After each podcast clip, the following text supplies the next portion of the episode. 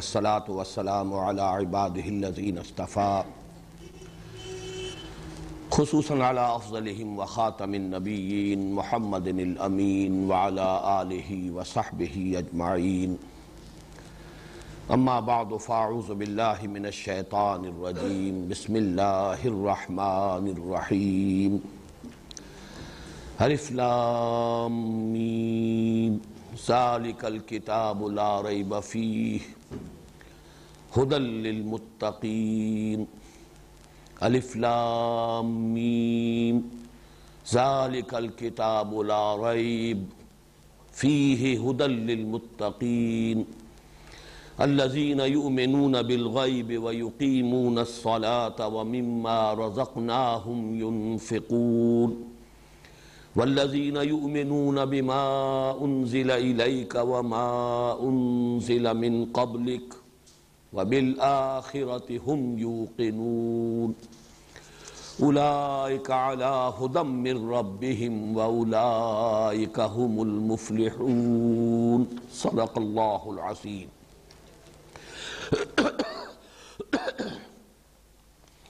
رب اشرح لي صدري ويسر لي امري واحلل عقدة من لساني يفقهوا قولي. اللهم ربنا الهمنا رشدنا واعذنا من شرور انفسنا.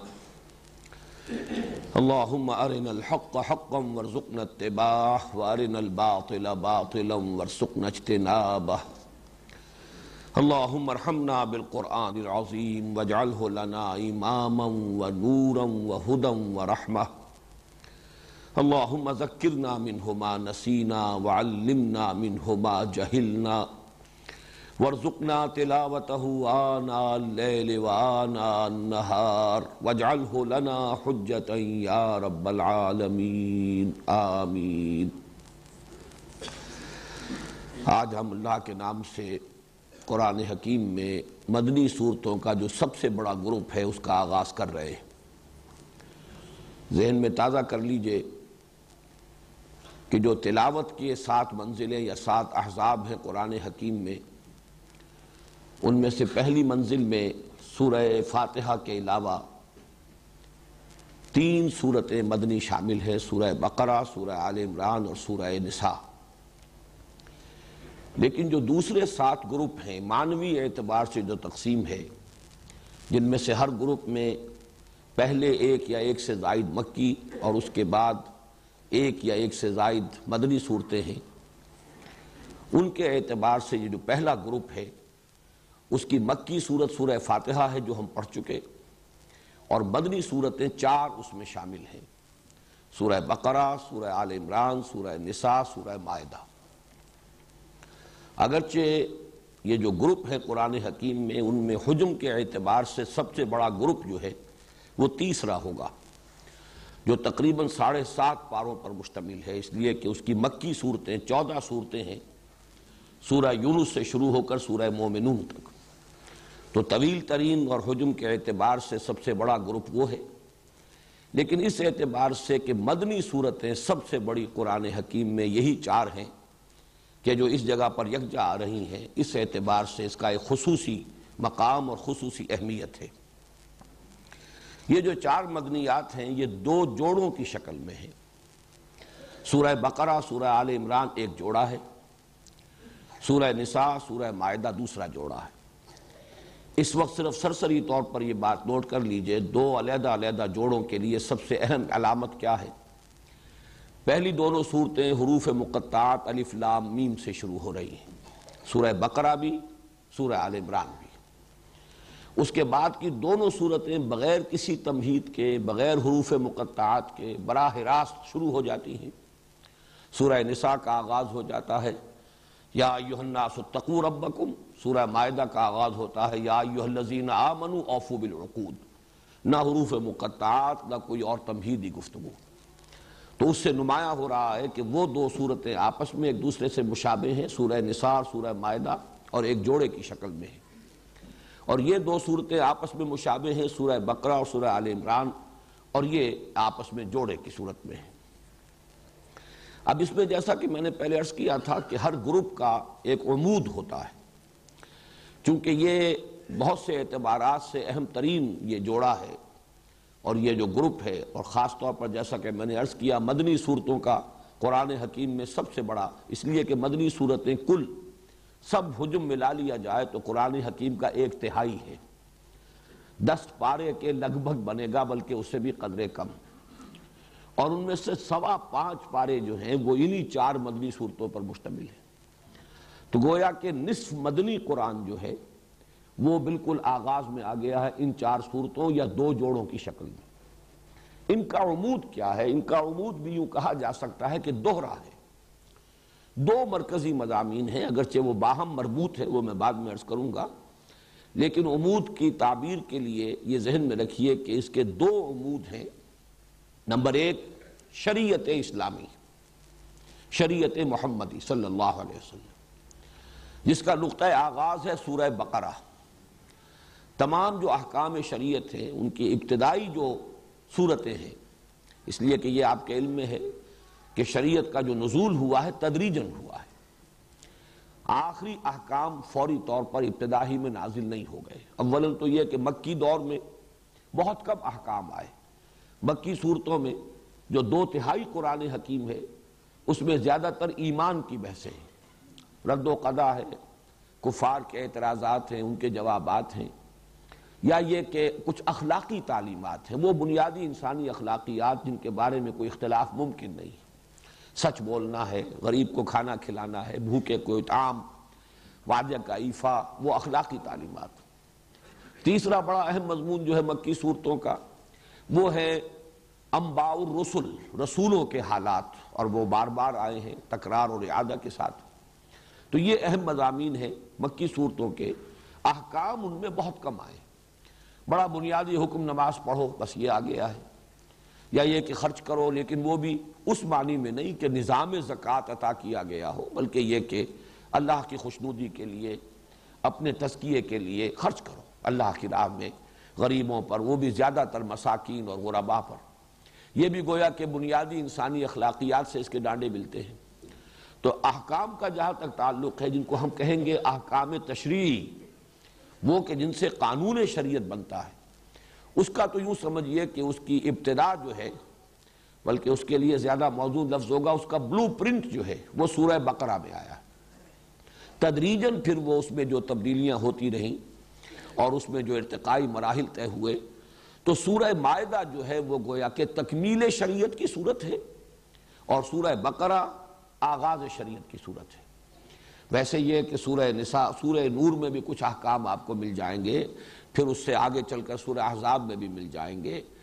اور جہاں تک مال غنیمت کا حکم ہے، وہ سورہ انفال میں مل جائے گا۔ کچھ متفرق احکام تو آپ کو دوسری جگہوں پر بھی مل جائیں گے۔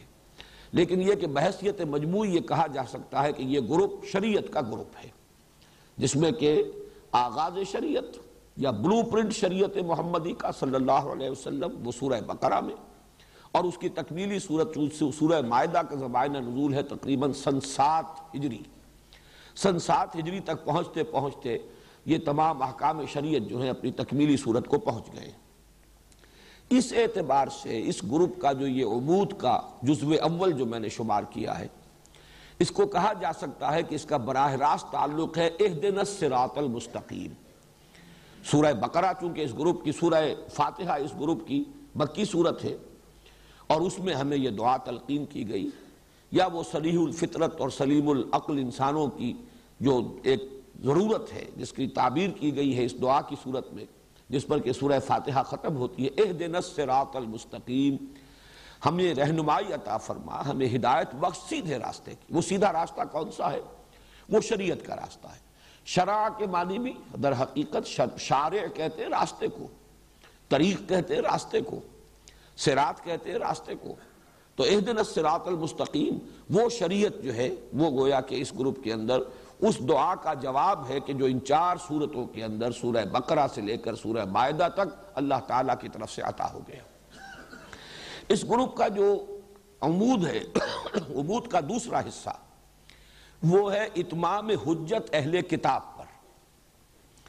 اہل کتاب میں ظاہر بات ہے کہ دو گروپ تھے اس وقت کے جو براہ راست مخاطب تھے قرآن کے، یہود اور نصارہ۔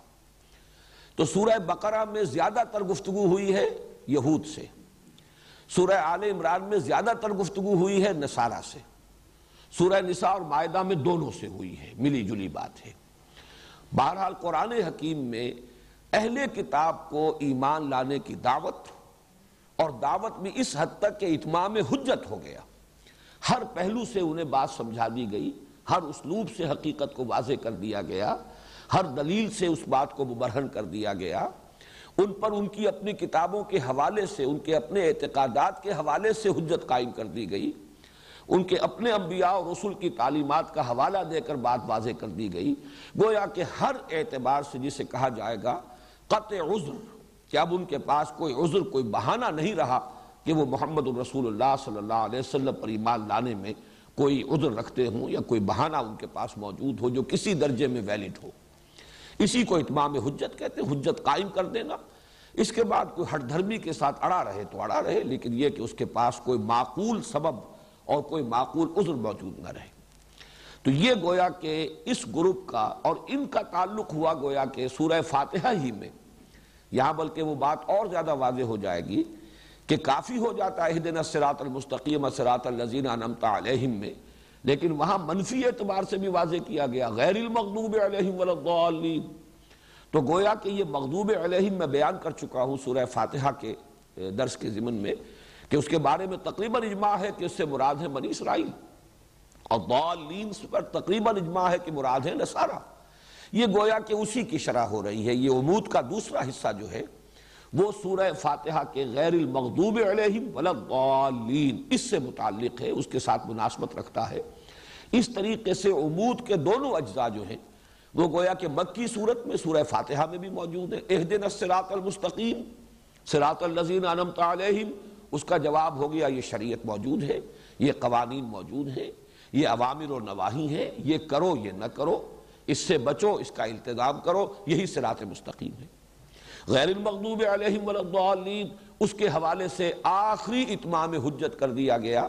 اہل کتاب پر، یہود پر بھی، جو مغضوب علیہم سے مراد تھے، اور ضالین پر جو نصارہ ہے، اس اعتبار سے یہ امود کے دونوں رخ جو ہیں، جو میں نے عرض کیا تھا کہ ایک گروپ کے مکی صورتیں اور اسی گروپ کی مدنی صورتیں، گویا کہ ایک تصویر کے دو رخ ہیں، ان کے مابین مناسبت ہونی چاہیے۔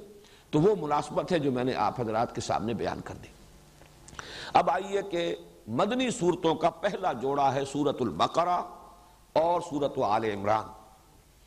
اس کے ضمن میں میں نے اس سے پہلے بھی عرض کیا تھا کہ خود نبی اکرم صلی اللہ علیہ وسلم نے انہیں ایک نام دیا ہے۔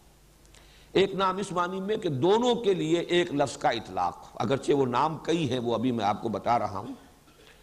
حضور نے الزہرا وین بھی قرار دیا انہیں، یا الزہرا وان حالت رفی ہوگی تو الزہرا وان ہوگا، حالت نسبی ہوگی، یا حالت جری ہوگی تو الزہرا وین یہ تو گویا کہ اعراب کا مسئلہ ہوا۔ زہرا کہتے ہیں نہایت تابناک، روشن۔ حضرت فاطمہ رضی اللہ تعالی عنہ کے نام کے ساتھ فاطمہ الزہرا وہ در حقیقت ان کے چہرے کا دمک، دمکتا ہوا انداز۔ ظاہر بات ہے کہ ایک اللہ تعالیٰ نے رنگت بھی بہت عمدہ دی ہوگی اور پھر وہ نور روحانیت جو ہے، وہ اس کے ساتھ اس کی دمک میں جو اضافہ ہوا فاطمت الزہرا رضی اللہ تعالی عنہ۔ اسی سے تسنیہ کا سیغہ بنتا ہے الزہرا وان یا الزہرا وین حضور نے ایک حدیث میں، ابھی وہ میں آپ کو سناؤں گا کہ اس کو قرار دیا ہے دونوں صورتوں کو ایک لفظ سے تعبیر کیا۔ اسی طرح الغمامتان، الغیایتان الزلتان الخرقان، الفرقان، یہ میں نے چھ آپ کو الفاظ بتائے ہیں کہ جو احادیث میں وارد ہوئے ہیں کہ جن میں نبی اکرم صلی اللہ علیہ وسلم نے ان صورتوں کی مجموعی فضیلت بیان کی ہے اور ان دونوں کو بریکٹ کیا ہے، گروپ کیا ہے ایک لفظ کے اندر۔ وہ حدیث ہم میں آپ کو سنا رہا ہوں۔ یہ حدیث مسلم شریف کی ہے اور اس کے راوی ہیں ابو امامہ باہلی رضی اللہ تعالی عنہ۔ قالا، انہوں نے فرمایا، سمعت رسول اللہ صلی اللہ علیہ وسلم یقول کہ میں نے خود سنا اللہ کے رسول صلی اللہ علیہ وسلم کو یہ فرماتے ہوئے، اقرأ القرآن، لوگوں، قرآن پڑھا کرو۔ فَإِنَّهُ يَعْتِي يَوْمَ الْقِيَامَةِ شَفِيعًا لِأَصْحَابِهِ اس لیے کہ یہ قرآن قیامت کے دن سفارشی بن کر آئے گا اپنے لوگوں کے لیے یعنی ان لوگوں کے لیے جنہیں قرآن سے محبت رہی زندگی میں، جو قرآن کو پڑھتے رہے قرآت کرتے رہے، اس سے دلچسپی رکھتے رہے، اس کا مطالعہ کرتے رہے، اس پر غور و فکر کرتے رہے۔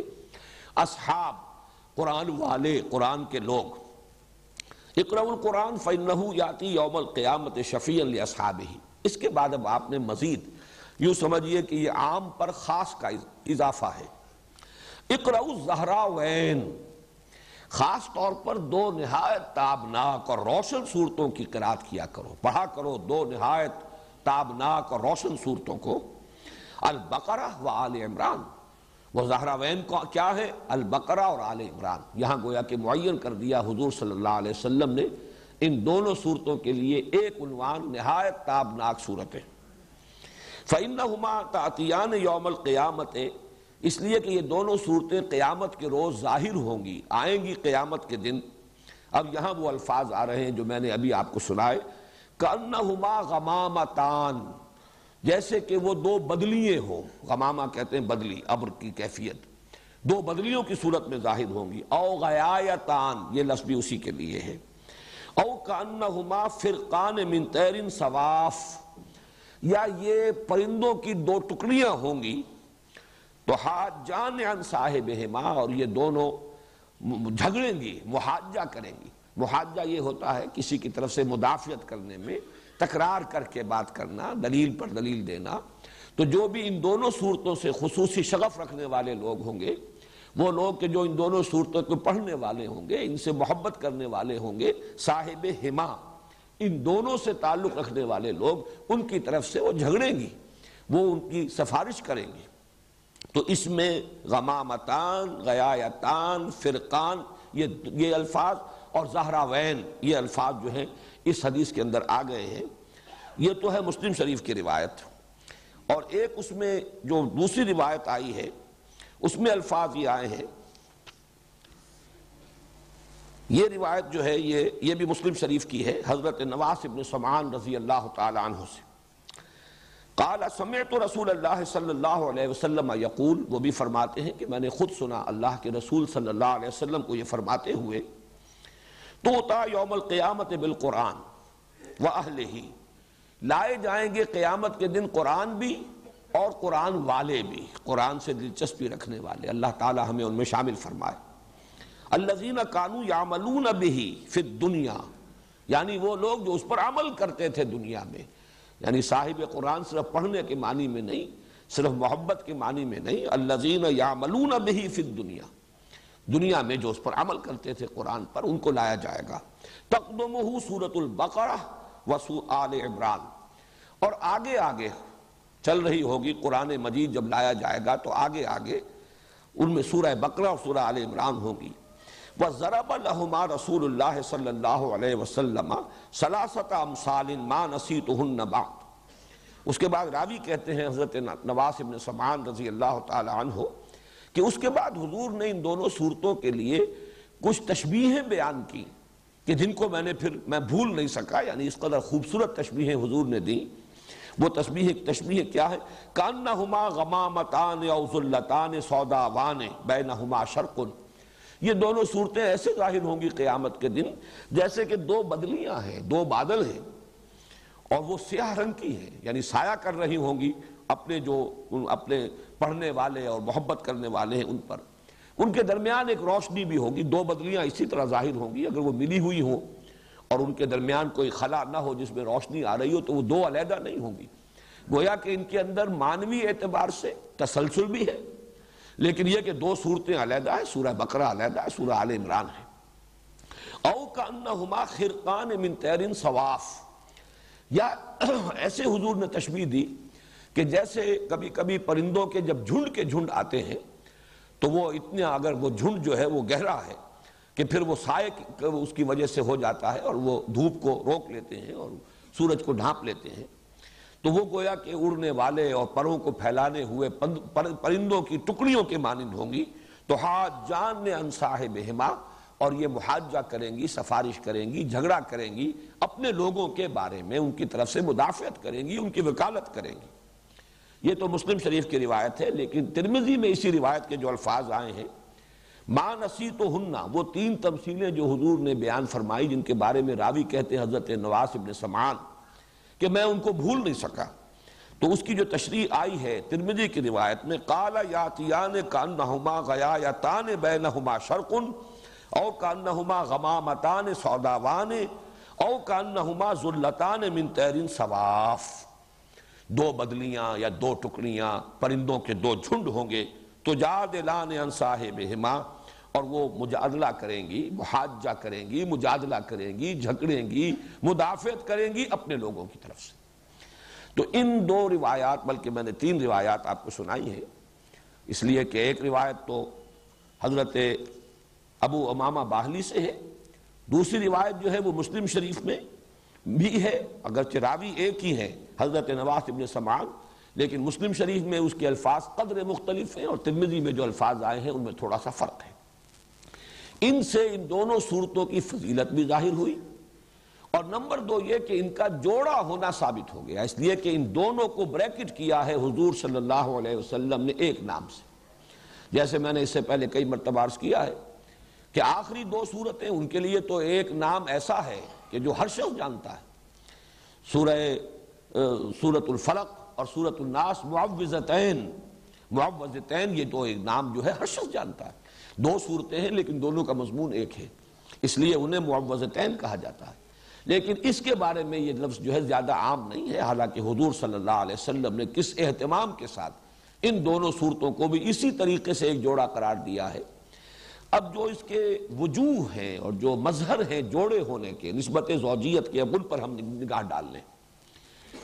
میں نے کئی مرتبہ عرض کیا ہے کہ یہ جو زوجیت ہے یا جوڑے ہونے کی نسبت ہے قرآن حکیم کی صورتوں میں اس کے دو پہلو ہوں گے۔ بعض اعتبارات سے مشابہت بہت نمایاں ہوگی۔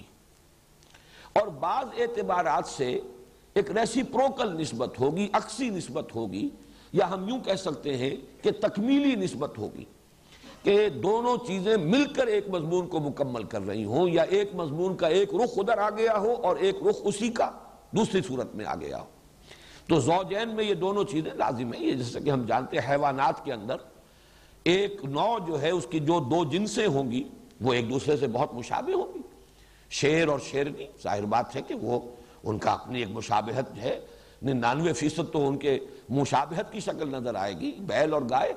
لیکن یہ کہ آپ کو معلوم ہے کہ بعض اعتبارات سے ان کا جسمانی نظام ایسا بنایا گیا ہے کہ وہ ایک مقصد کی تکمیل کرتے ہیں۔ فرق ہے، لیکن وہ فرق ایسا نہیں ہے کہ جس کے مابین کوئی وحدت مقصد موجود نہ ہو۔ مقصد ایک ہے۔ اسی طریقے سے صورتوں میں جب آپ نسبت زوجیت کو تلاش کریں، تو دو پہلو دیکھنے ہوں گے کہ ایک تو مشابہت کے پہلو کون سے، وہ نمایاں ہونے چاہیے۔ پھر کن اعتبارات سے یہ کمپلیمنٹری ہیں؟ کن اعتبارات سے یہ مل کر کسی مضمون کی تکمیل کرتی ہیں؟ وہ کون سے پہلو ہیں کہ جن میں سے کوئی ایک رخ جو ہے وہ ایک صورت میں آ گیا ہو اور دوسرا رخ دوسری صورت میں آ گیا ہو۔ ظاہر بات ہے یہ چیزیں تو تفصیل سے آئیں گی، ورنہ تو یہ خود بڑا لمبا موضوع اس وقت ہو جائے گا۔ تفصیل سے یہ چیزیں آئیں گی بعد میں جبکہ ہم ان صورتوں کا مطالعہ کریں گے۔ اس وقت یہ کہ تین تین چار چار چیزیں نوٹ کر لیجیے دونوں اعتبارات سے۔ جہاں تک مشابہت ہے، ایک بات تو بہت نمایاں جو میں پہلے عرض کر چکا کہ سورہ بقرہ بھی شروع ہو رہی ہے الف لام میم حروف مقطعات سے۔ اور سورہ آل عمران بھی شروع ہو رہی ہے الف لام میم حروف مقطعات سے۔ اس کے بعد آپ کو بیسویں پارے میں جا کر، انیسویں اور بیسویں پارے میں جا کر جو ہے یہ صورتیں چار ملیں گی، وہ چاروں مکی صورتیں ہیں۔ جن کا آغاز ہوتا ہے الف لام میم سے۔ سورہ کبوت ہے، پھر سورہ روم ہے، سورہ لقمان ہے، سورہ سجدہ ہے، وہ چار صورتیں۔ ورنہ یہ کہ یہ شروع میں دو صورتیں ہیں اور یہ دونوں مدنی صورتیں ہیں، وہ چاروں صورتیں، وہ مکی صورتیں ہیں۔ مدنی صورتوں میں یہ دو صورتیں ہیں کہ جو حروف مقطعات سے شروع ہوئی الف لام میم سے۔ دوسری مشابہت یہ کہ ان دونوں کے آغاز میں قرآن حکیم کی عظمت کی طرف خصوصی اشارہ ہے۔ آپ دیکھ رہے ہیں، الف لام ذالک الکتاب لا ریب فیہ ہدى للمتقین۔ فوراً الف لام حروف مقطعات کے بعد، الف لام میم کے بعد قرآن مجید کی عظمت اور اس کے ہدایت ہونے کی طرف اشارہ۔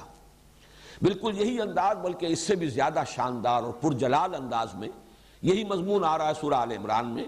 الف لام میم اور اس کے بعد جو ہے، نزل علیک الکتاب بالحق مصدقا لما بین یدیہ وانزل التوراة والانجیل من قبل ہدل للناس وانزل الفرقان۔ اتارے اللہ نے، اے نبی، اے محمد صلی اللہ علیہ وسلم، آپ پر یہ کتاب حق کے ساتھ، جو تصدیق کرتے ہوئے آئی ہے، اس کی کہ جو اس کے سامنے موجود ہے۔ اور اسی نے اتاری تھی تورات اور انجیل اس سے قبل۔ لوگوں کے لیے ہدایت نامہ بنا کر، اور اس نے ہی اتارا ہے الفرقان۔ تو یہ بھی مشابہت کا ایک پہلو ہے۔ تیسرا بہت نمایاں پہلو مشابہت کا جو ہے وہ اختتام پر آتا ہے۔ سورہ بقرہ کی اور یہ بھی چیزیں وہ ہیں کہ جو عام طور پر میں سمجھتا ہوں، توقع رکھتا ہوں کہ اکثر حضرات کے سامنے ہوں گی، صرف اس وقت اشارہ کر دینا کافی ہے۔ سورہ بقرہ کے اختتام پر بھی ایک دعا آئی ہے نہایت عظیم۔ ربنا لا تؤاخذنا ان نسینا واخطانا۔ ربنا ولا تحمل علینا اسرا کما حملته على الذين من قبلنا۔ ربنا ولا تحملنا ما لا طاقت لنا به. واعف عنا، واغفر لنا، وارحمنا. اب یہ نہایت عظیم دعا ہے۔ اسی طریقے سے تھوڑا سا فرق ہے۔ چار آیتیں پہلے، پانچ آیتیں پہلے سورہ آل عمران کے اختتام پر پانچ آیتیں قبل اگر دیکھیں گے تو ایک عظیم دعا ہے جو کئی آیات پر مشتمل ہے۔ ربنا ما خلقت هذا باطلا، سبحانك فقنا عذاب النار۔ ربنا انك من تدخل النار فقد اخزيته وما للظالمين من انصار ربنا اننا سمعنا مناديا ينادي للايمان ان امنوا بربكم فآمنا. ربنا فاغفر لنا ذنوبنا وكفر عنا سيئاتنا وتوفنا مع الابرار ربنا وآتنا ما وعدتنا على رسلك ولا تخزنا يوم القيامة. انك لا تخلف الميعاد. دونوں آیتیں، ویسے اگر آپ دیکھیں گے تو حجم کے اعتبار سے یہ دونوں دعائیں تقریباً برابر ہیں۔ اگرچہ یہ کہ سورہ بقرہ کی وہ ایک ہی آیت ہے اور یہاں متعدد آیات ہیں، لیکن حجم کے اعتبار سے زیادہ فرق نہیں ہے۔ نہایت جامع، نہایت عظیم یہ آیات یہ ہیں، دعائیں ہیں کہ جن پر سورہ بقرہ بھی ختم ہو رہی ہے، سورہ عال عمران ختم ہو رہی ہے۔ تو مشابہت کے پہلو سے میں سمجھتا ہوں کہ صرف ان تین چیزوں کو سامنے رکھیے۔ اب جو مقاسمت کا یہ تقسیم جو ہے کہ ایک ہی مضمون کے ایک ہی شے کے دو رخ، دو پہلو ہو اور وہ ان میں تقسیم ہو گئی ہو کہ ایک پہلو آ رہا ہو ایک صورت میں دوسرا پہلو جو ہے، اس پر بحث ہوئی اور دوسری صورت میں اس کو نوٹ کر لیجیے، چار چیزیں۔ سب سے نمایاں بات تو یہ، جو میں پہلے عرض کر چکا ہوں کہ سورہ بقرہ میں نہایت مفصل گفتگو ہوئی ہے۔ دعوت بھی دی گئی، اتمام حجت بھی کیا گیا۔ اور جس کو کہتے ہیں کہ قرارداد جرم بھی ان پر، فرد قرارداد جرم وہ بھی عائد کر دی گئی، فرد جرم۔ وہ ہے یہود بنی اسرائیل۔ یہود سے خطاب کر یا بنی اسرائیل اسکرو نعمتی علمت علیکم۔ لیکن سورہ آل عمران میں یہی معاملہ نصارہ کے ساتھ ہے۔ ان کی سب سے بڑی گمراہی تسلیس کا عقیدہ الوحیت مسیح علیہ السلام کا عقیدہ۔ تو اس میں آپ دیکھیں گے کہ بڑی تفصیل کے ساتھ اس عقیدے کی نفی کی گئی ہے۔ تو یہ گویا کہ اب یہ دونوں مل کر ایک مضمون کی تکمیل کر رہے ہیں۔ دعوت اور اتمام حجت یہود پر سورہ بقرہ میں اور نصارہ پر سورہ آل عمران میں۔ اسی طریقے سے انفاق مال یا جہاد بالمال، اس پر جامع ترین مقام، نہایت مفصل مقام، نہایت تاکیدی حکم یہ سورہ بقرہ میں ہے۔ اور قتال، جہاد بالنفس، جانے ہتیلی پر لے کر میدان میں آ جانا، یہ ہے کہ جس کا بڑی زیادہ شرح و بست کے ساتھ یہ مضمون آیا ہے یہ سورہ عال عمران میں۔ آپ کو معلوم ہے کہ یہ قرآن حکیم کے اندر جہاد کا لفظ جہاں بھی آتا ہے، بالمال والنفس جاہدو فی سبیل اللہ بے اموالکم و انفسکم جہاد بالمال یہ ہے اللہ کی راہ میں، اللہ کے دین کے لیے، اس کے غلبے کے لیے، اس کی دعوت کے لیے مال خرچ کرنا۔ اور جان لگا دینا، قتال اس کی بلند ترین شکل ہے کہ نقد جان ہتیلی پر رکھ کر ایک شخص میدان میں آ گیا ہے۔ اپنی جان نثار کرنے کے لیے تیار ہے۔ تو یہ گویا کہ ایک ہی مضمون، جیسے وہ مضمون ایک تھا، اتمام حجت اور دعوت اہل کتاب کو۔ دو حصوں میں تقسیم ہو گیا۔ یہود سورہ بقرہ میں، نصارہ سورہ آل عمران میں۔ جہاد فی سبیل اللہ جہاد بالمال سورہ بقرہ میں اور جہاد بالنفس اور قتال فی سبیل اللہ یہ سورہ آل عمران میں۔ اسی طرح یہ ذرا ایک لطیف بات ہے۔ سورہ بقرہ میں زیادہ زور اور زیادہ امفسس ایمان پر ہے۔ جبکہ سورہ آل عمران میں آپ دیکھیں گے زیادہ زور، زیادہ امفسس اسلام پر ہے۔ اب یہ بھی حقیقت کے اعتبار سے ایک ہی شے ہے۔ ایمان ایک باطنی کیفیت ہے، یقین کی ایک کیفیت ہے، وہ دل کے اندر ہے، وہ باطن میں ہے انسان کے، اور اسلام اسی کا ظہور خارجی ہے۔ انسان کے عمل میں جو روش ہوگی، اس ایمان کی بنیاد پر اس کا نام اسلام ہے۔ لیکن یہ کہ فی الحال یہ بھی اپنی جگہ حقیقت ہے کہ یہ دونوں علیحدہ علیحدہ ہیں۔ ان کو بالکل ایک شے بھی نہیں کہا جا سکتا۔ جیسے کہ سورہ حجرات میں ہے قالت العراب آمنا قل لم تؤمنوا ولكن قولوا اسلمنا ولما يدخل الايمان في قلوبكم۔ یہ بدو کہہ رہے ہیں، دعویٰ کر رہے ہیں، مدعی ہیں کہ ہم ایمان لے آئے۔ نبی ان سے کہہ دیجیے، تم ایمان ہرگز نہیں لائے ہو۔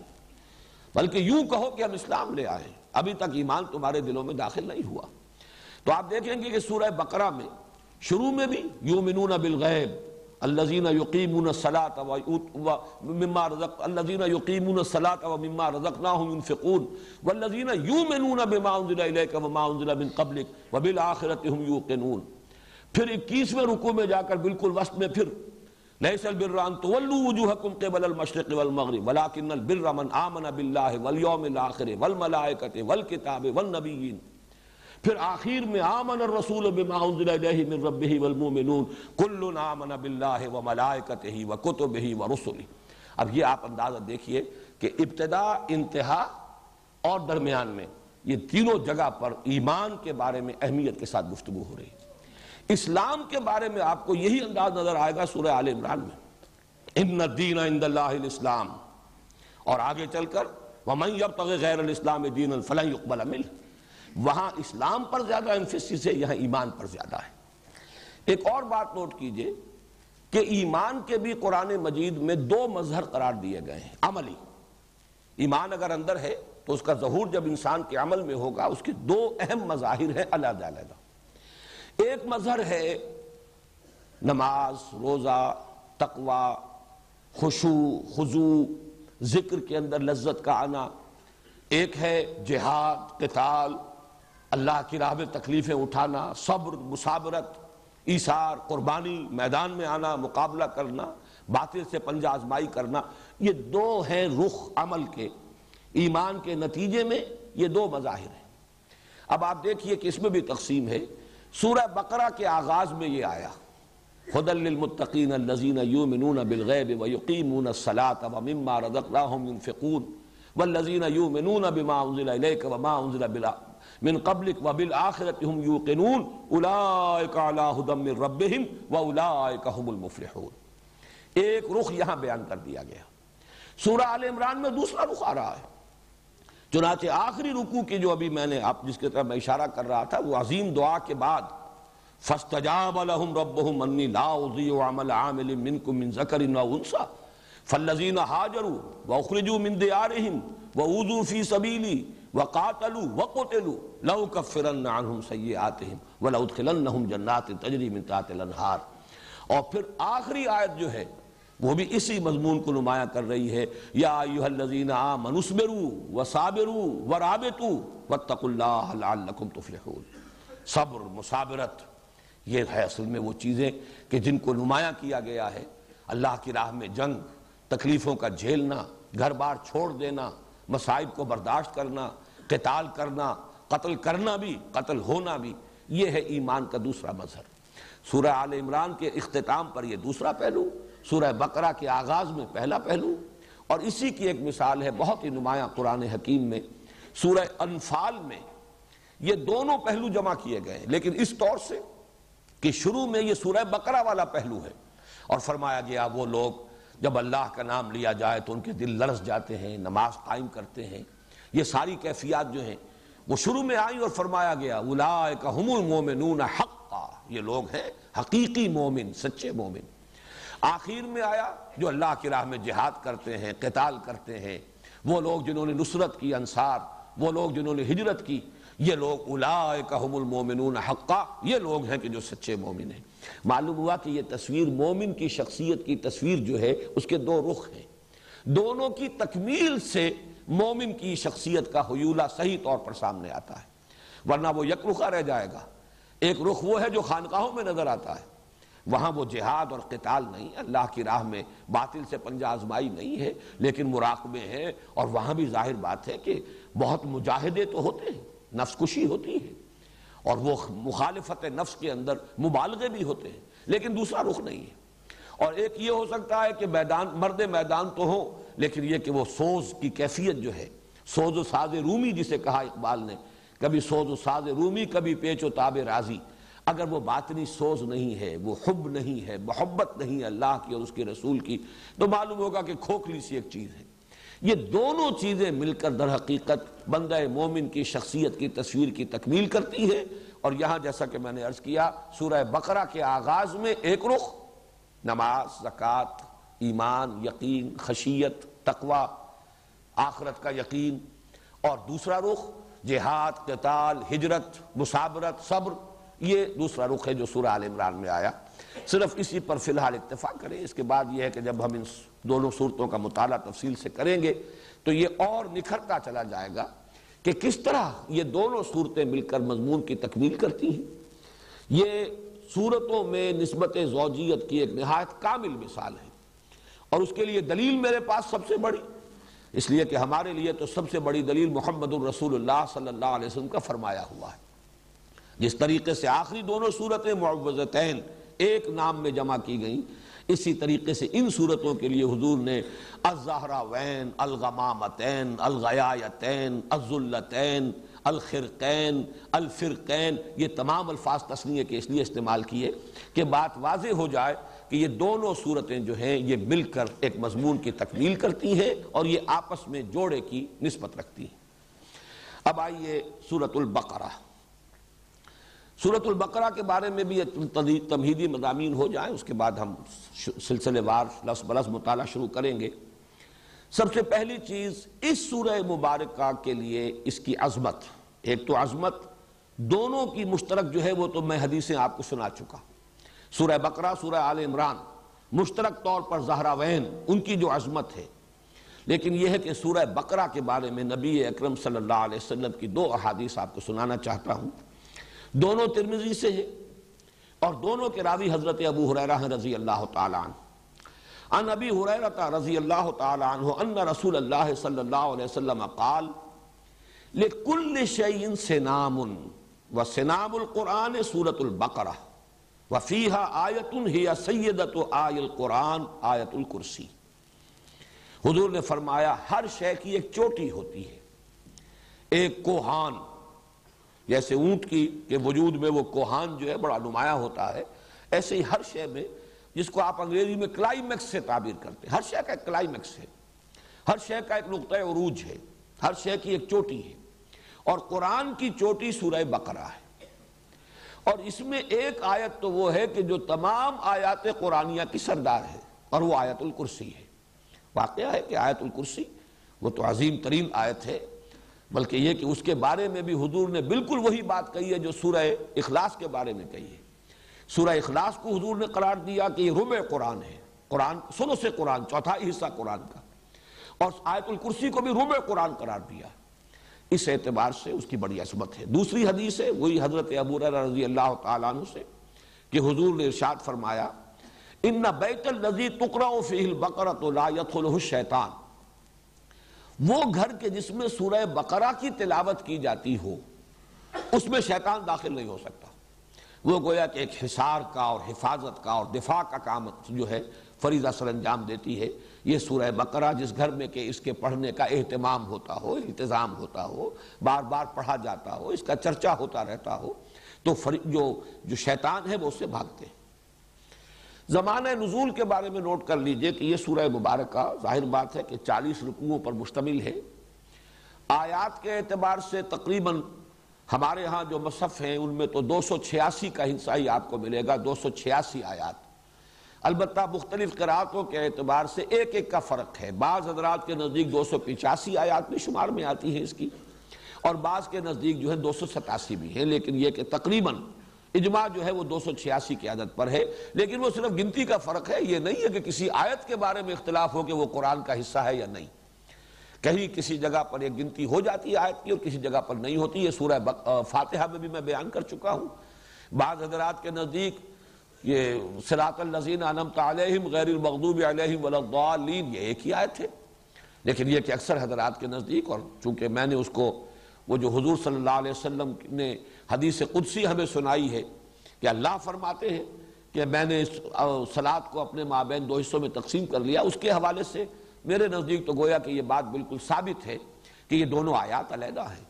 سراط الزین علمت علیہم، علیحدہ آیت ہے، غیر المغضوب علیہم والضالین علیحدہ آیت ہے۔ اس وقت صرف حوالہ دے رہا ہوں کہ متن میں کوئی فرق نہیں ہے، الفاظ میں کوئی کمی بیشی نہیں ہے، صرف یہ کہ گنتی کے اعتبار سے تقریباً اجماع ہے کہ سورہ بقرہ کی آیات دو سو چھیاسی ہیں، لیکن بعض قرآن جو ہے اسے دو سو پچاسی شمار کرتے ہیں، بعض کے نزدیک دو سو ستاسی۔ اب اتنی طویل صورت، یہ اس پر اجماع ہے کہ یہ بیک وقت نازل نہیں ہوئی۔ بعض طویل صورتیں بھی ایسی ہیں جن کے بارے میں روایات سے معلوم ہوتا ہے کہ بیک وقت نازل ہوئی۔ مثلا سورہ انعام، اگرچہ وہ بڑی طویل صورت ہے، بیس رکوع اس کے ہیں، ویسے یہ کہ اس سے، اس اعتبار سے اگر رکوعوں کی تعداد دیکھی جائے تو نصف ہے، اس سے کم نہیں ہے۔ اس کے بارے میں روایات ہے کہ وہ بیک وقت نازل ہوئی ہے اور حضرت جبرائیل علیہ السلام جب اسے لے کر نازل ہوئے ہیں تو ستر ہزار فرشتے ان کے جلو میں تھے۔ یہ اس کی خاص شان ہے۔ جب اس سورہ انعام ہم پڑھیں گے تو انشاءاللہ پھر اس کی فضیلت کے ضمن میں جو روایات آئی ہیں وہ میں آپ کو سناؤں گا۔ یہ جو صورت ہے یہ ایک وقت میں نازل نہیں ہوئی۔ البتہ تقریباً اس پر اجماع ہے کہ ہجرت کے متصلاً بعد، ہجرت کے فوراً بعد سے شروع ہو کر اور غزوہ بدر سے پہلے پہلے تک جو قرآن حکیم کی آیات نازل ہوئی، ان سب کو حضور صلی اللہ علیہ وسلم نے اس سورہ مبارکہ کی شکل میں جمع کرایا۔ یہ وقتاً فوقتاً۔ یہ تقریباً آپ سمجھئے کہ دو سال کا وقفہ بنتا ہے۔ اس درسے کے دوران جو جو آیات نازل ہوتی رہی وقتاً فوقتاً، ان کو حضور فرما دیتے تھے کہ اس کو فلاں آیت کے بعد رکھو، اس کو فلاں آیت کے بعد وہاں رکھ لو۔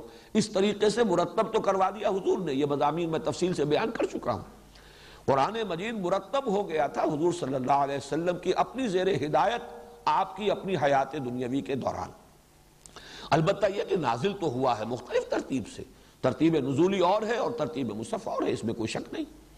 تو یہ تقریباً یوں سمجھئے کہ پورا یہ جو عرصہ ہے، دو سال سے کچھ کم کی مدت ہے، ہجرت کے بعد سے لے کر اور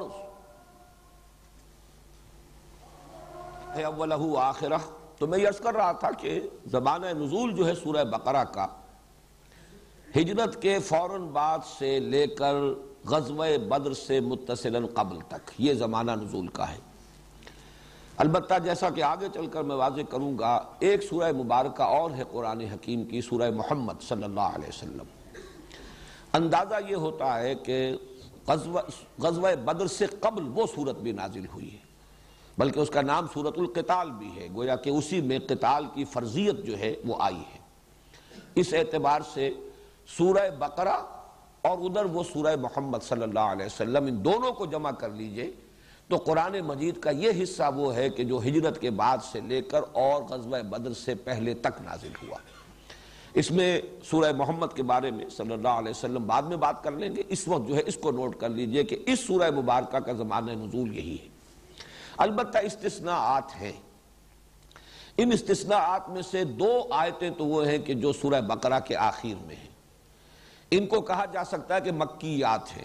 اس پہلو سے کہ ہجرت سے پہلے حضور کو یہ عطا ہو گئی۔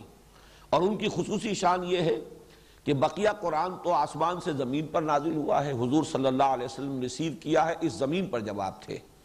وہ دو آیتیں آپ کو عطا کی گئی ہیں جبکہ شب معراج میں آپ خود آسمان پر تشریف لے گئے تھے۔ یہ امت کے لیے عظیم ترین تحفہ ہے جو اللہ تعالیٰ نے شب معراج میں حضور صلی اللہ علیہ وسلم کو عطا فرمایا۔ وہ دو آیتیں ہیں جو سورہ بقرہ کے آخر میں ہیں۔ انہی میں وہ دعا بھی ہے جس کا میں نے تذکرہ کیا شروع میں۔ نہایت عظیم دعا۔ اس کے علاوہ کچھ آیات ایسی ہیں، خاص طور پر کہ جو سود کی حرمت سے متعلق ہیں۔ ان کے بارے میں بالاجماع یہ ہمیں معلوم ہے کہ سن نو میں نازل ہوئی۔ تو سن نو ہجری خاصا فصل ہے۔ یہ سن دو ہجری کے اندر غزوہ بدر ہو رہا ہے، تو اس اعتبار سے وہ آیات بھی بعد کی ہے لیکن ان کو بھی مضمون کی مناسبت سے نبی اکرم صلی اللہ علیہ وسلم نے سورہ بقرہ میں شامل کیا ہے۔ اس طرح کی استثناءات شاید کوئی اور بھی ہو لیکن شاز کے درجے میں ہوں گی۔ اور جیسا کہ آپ کو معلوم ہے کہ ایکسیپشنز پروف دی رول تو بحثیت مجموع یہ کہا جائے گا، یہ سب سے پہلی بدنی صورت ہے۔ یعنی ہجرت کے بعد سے لے کر اور غزوہ بدر سے متصلا قبل تک کا زمانہ، اس کا زمانہ نزول ہے۔ اب اس سورہ مبارکہ کا جو تجزیہ ہے مضامین کا، یہ بھی اپنی جگہ پر بڑی اہمیت کا حامل ہے۔ اور پھر یہ کہ اگر اس کے حوالے سے اس کے مضامین کو ذہن نشین کرنے کی کوشش کی جائے تو اس میں بہت سہولت حاصل ہوتی ہے۔ اور جیسا کہ میں نے پہلے بھی عرض کیا تھا، یہ میں سمجھتا ہوں کہ اللہ تعالیٰ کا خصوصی فضل ہے۔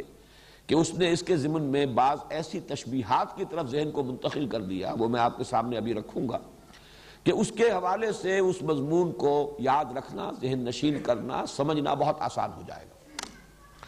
ایک تو یہ کہ اس سورہ مبارکہ کے لیے میں نے ایک نام تجویز کیا ہے سورت الامتین یہ بھی تسلیہ کا سیغہ آ رہا ہے، یہ دو امتوں کی صورت ہے۔ اور مجھے یہ جرت اس وجہ سے ہوئی کہ جیسے کہ ہم وہ حدیث پڑھ چکے ہیں قسم تو سلاۃ بینی و بین عبدی نصفین۔ اللہ تعالیٰ فرماتے ہیں کہ میں نے سورہ فاتحہ جو اصلاط ہے، اصل نماز ہے، اسے اپنے اور اپنے بندے کے مابین دو برابر برابر نصفین میں، دو آدھے حصوں میں تقسیم کر دیا ہے۔ فنصفہ لی و نصفہ عبدی ولی عبدی ماسال اس کا آدھا حصہ میرے لیے ہے اور آدھا حصہ بندے کے لیے ہے اور میں نے دیا بندے کو جو اس نے مجھ سے مانگا۔ اسی طرح میں عرض کر رہا ہوں کہ قسم اللہ نصفین۔ اس سورہ مبارکہ کو بھی اللہ تعالیٰ نے دو نصفوں میں تقسیم کر دیا ہے۔ اس کے نصف اول میں تمام تر خطاب ہے سابقہ امت مسلمہ۔ اس لیے امتین کہہ رہا ہوں میں، دو امتیں۔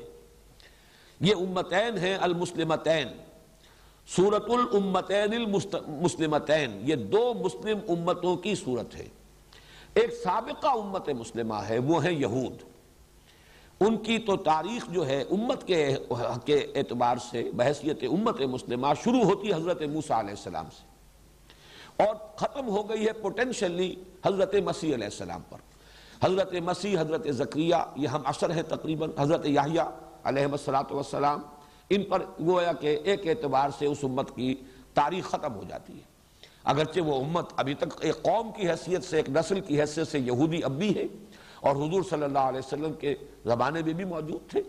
لیکن امت کے اعتبار سے ان کا دور جو ہے، وہ در حقیقت تیرہ قبل مسیح سے شروع ہو کر تیرہ سو برس جو ہے، حضرت مسیح سے قبل حضرت مسیح پر آ کر جب انہوں نے حضرت مسیح کی دعوت کو ماننے سے نہ صرف انکار کیا، بلکہ انہیں اپنے بس پڑتے سولی پر چڑھا دیا، اس اعتبار سے وہ اسی وقت معذول ہو چکے۔ لیکن یہ کہ ایک شے جس کا فیصلہ ہو جاتا ہے کسی موقع پر، اس کا ظہور ہوا ہے حضور صلی اللہ علیہ وسلم کی بیست پر۔ وہ معذول کیے گئے حضور کی بیست پر بالفعل، بالقوہ معذول ہو چکے حضرت مسیح علیہ السلام ہی کی بیست کے زمانے میں، جبکہ انہوں نے حضرت مسیح علیہ السلام سے دشمنی برتی اور انہیں اپنے حد تک سولی پر چڑھا کر دم لیا۔ دوسرا حصہ جو ہے اس سورہ مبارکہ کا، وہ موجودہ امت مسلمہ۔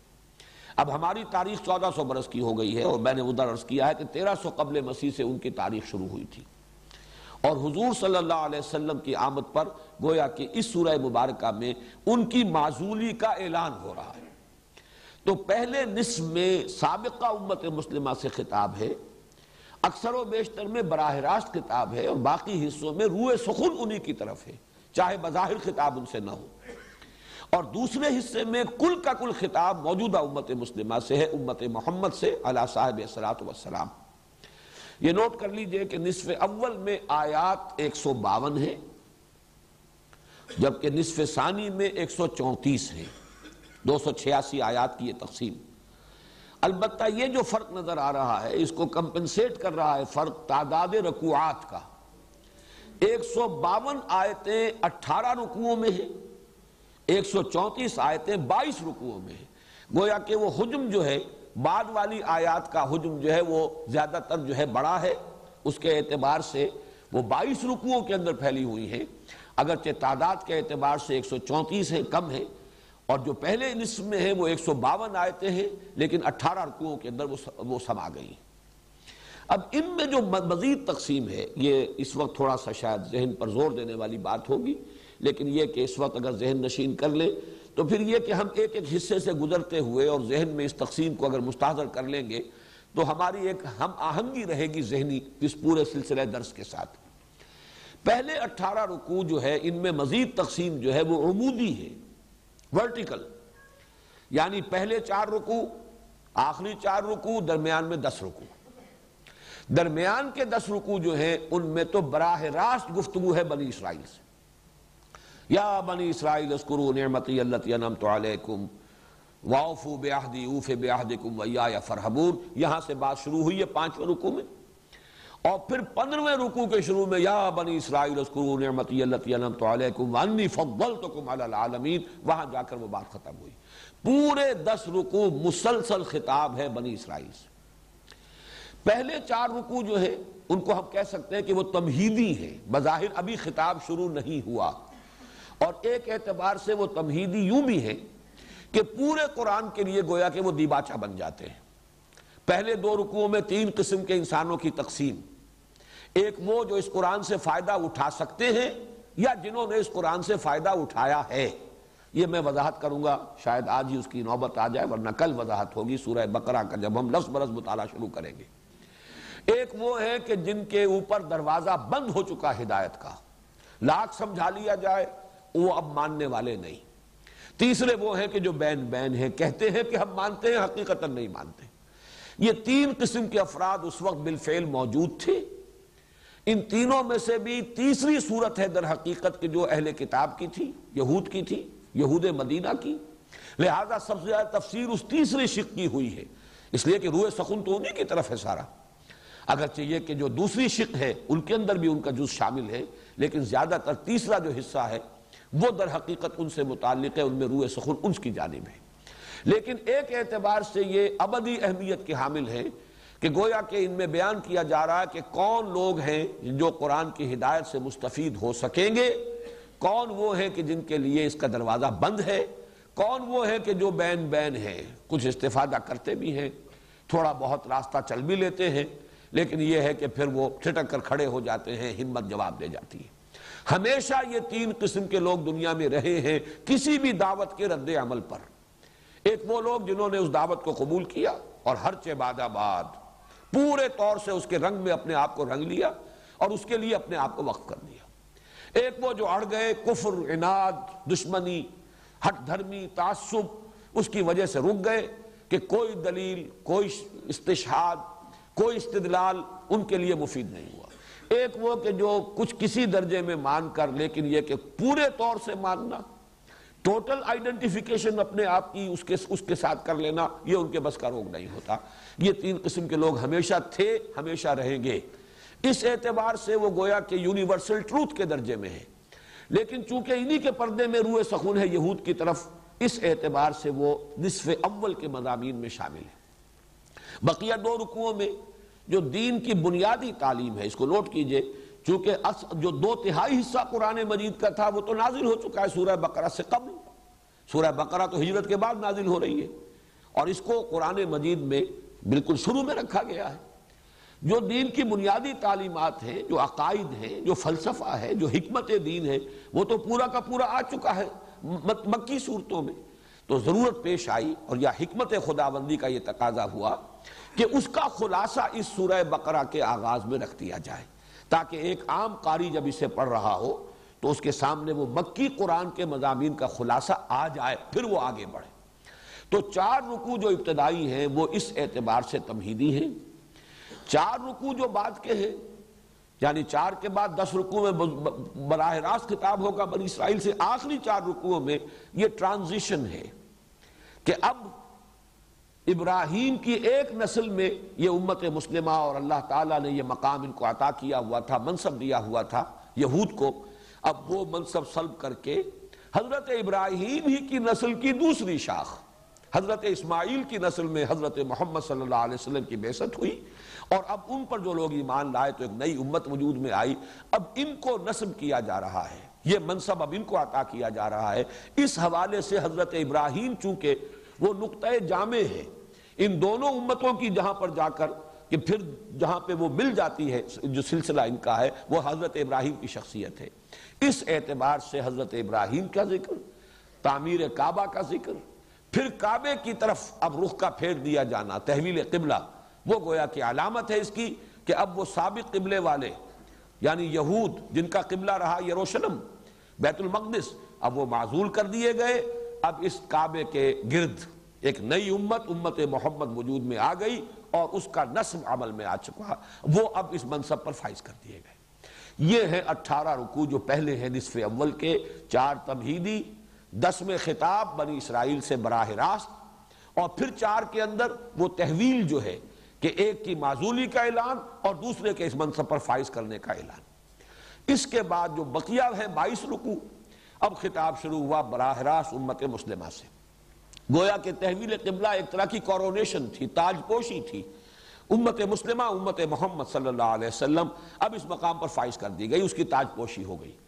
اب ان سے خطاب ہے۔ اس خطاب کے بارے میں میں وہ تشبیح عرض کر رہا تھا کہ وہاں غور کیجیے تو مضامین جو ہیں، بظاہر یہ لفظ مناسب نہیں ہے قرآن کے لیے، لیکن بظاہر کٹے پھٹے سے نظر آتے ہیں۔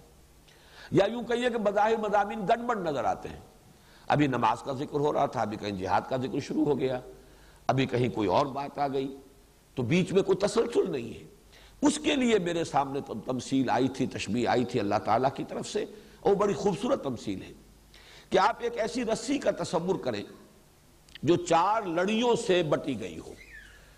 اب جب بٹ دیا جاتا ہے، فرض کیجیے کہ اس کے رنگ جدا جدا ہیں۔ ایک سفید ہے، ایک سرخ ہے، ایک نیلی ہے، ایک فرض کیجیے سبز ہے یا پیلی ہے۔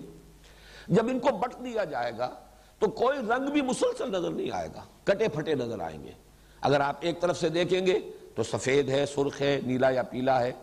اور یا سبز ہے، پھر سفید ہے، سرخ ہے، پھر نیلا یا پیلا ہے، پھر سبز ہے۔ اس طریقے سے رنگ جو ہے کٹے پھٹے نظر آئیں گے۔ اگرچہ آپ اگر اس کو کھول دیں تو معلوم ہوگا کہ سبز لڑی بھی سیدھی ہے، مسلسل ہے۔ سفید ڈوری بھی مسلسل ہے، سیدھی ہے۔ نیلی بھی سیدھی ہے، سرخ بھی سیدھی ہے۔ اس اعتبار سے چار لڑیاں ہیں جو باہم آپس میں بٹی ہوئی ایک رسی کی شکل میں۔ ان کو بھی دو دو کے دو جوڑوں میں سمجھئے ایک ہے احکام شریعت، یہ کرو، یہ نہ کرو۔ اور ایک ہے جہاد فی سبیل اللہ۔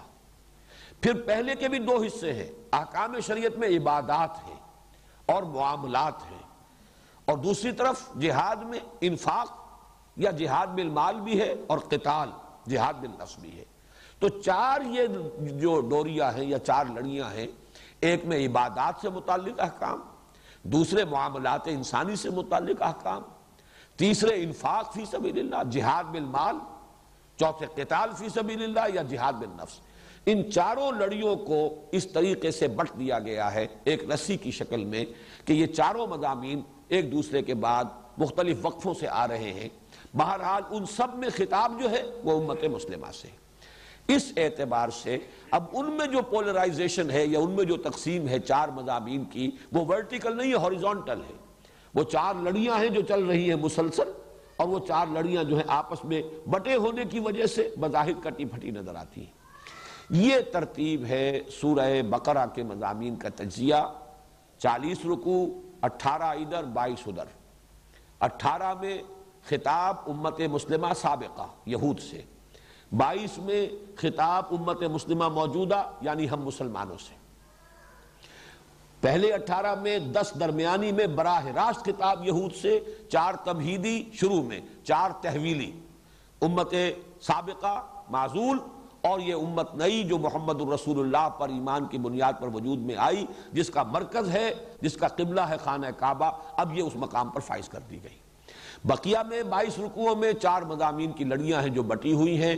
احکام عبادات سے متعلق، معاملات سے متعلق اور جہاد بالمال اور جہاد بالنفس، یا قتال فی سبیل اللہ۔